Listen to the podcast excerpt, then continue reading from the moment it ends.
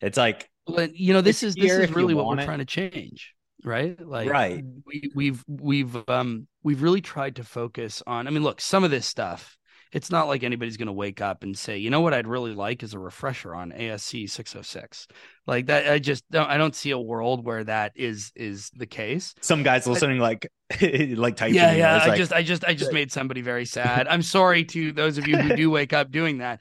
I do know that tax people, especially, get very excited excited about tax updates. So maybe, maybe we can, uh, maybe we can do that. And and frankly, if I'm if I'm being really honest, there's people on my team, the people that produce our tax and accounting uh, uh, content, that maybe are those people that wake up in the morning and they get very excited about these things. that's who So you my- want doing it though. my, my apologies to all of you, but for all of the rest of us that aren't quite like that, I mean, we're really just trying to change the nature of CPE so that it might be something that you would listen to. Like, I'll give you an example. A couple of months ago, we uh, released an episode where we did a whole breakdown of. I don't know if if you remember this, Andrew, but in in the mid '90s, the New York Islanders were bought fraudulently by this by this guy named John Spano and he actually ran the team for a couple of months before everybody figured this out and it all came crashing down and he ended up in jail.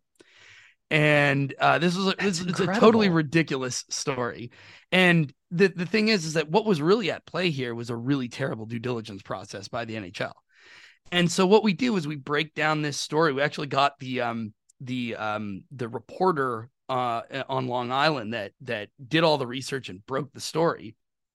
We got him as a guest and we went through and kind of told the story of how this all happened and where the NHL's due diligence process broke down to allow this to happen. And so, you know, this like certain aspects of this story would just be interesting.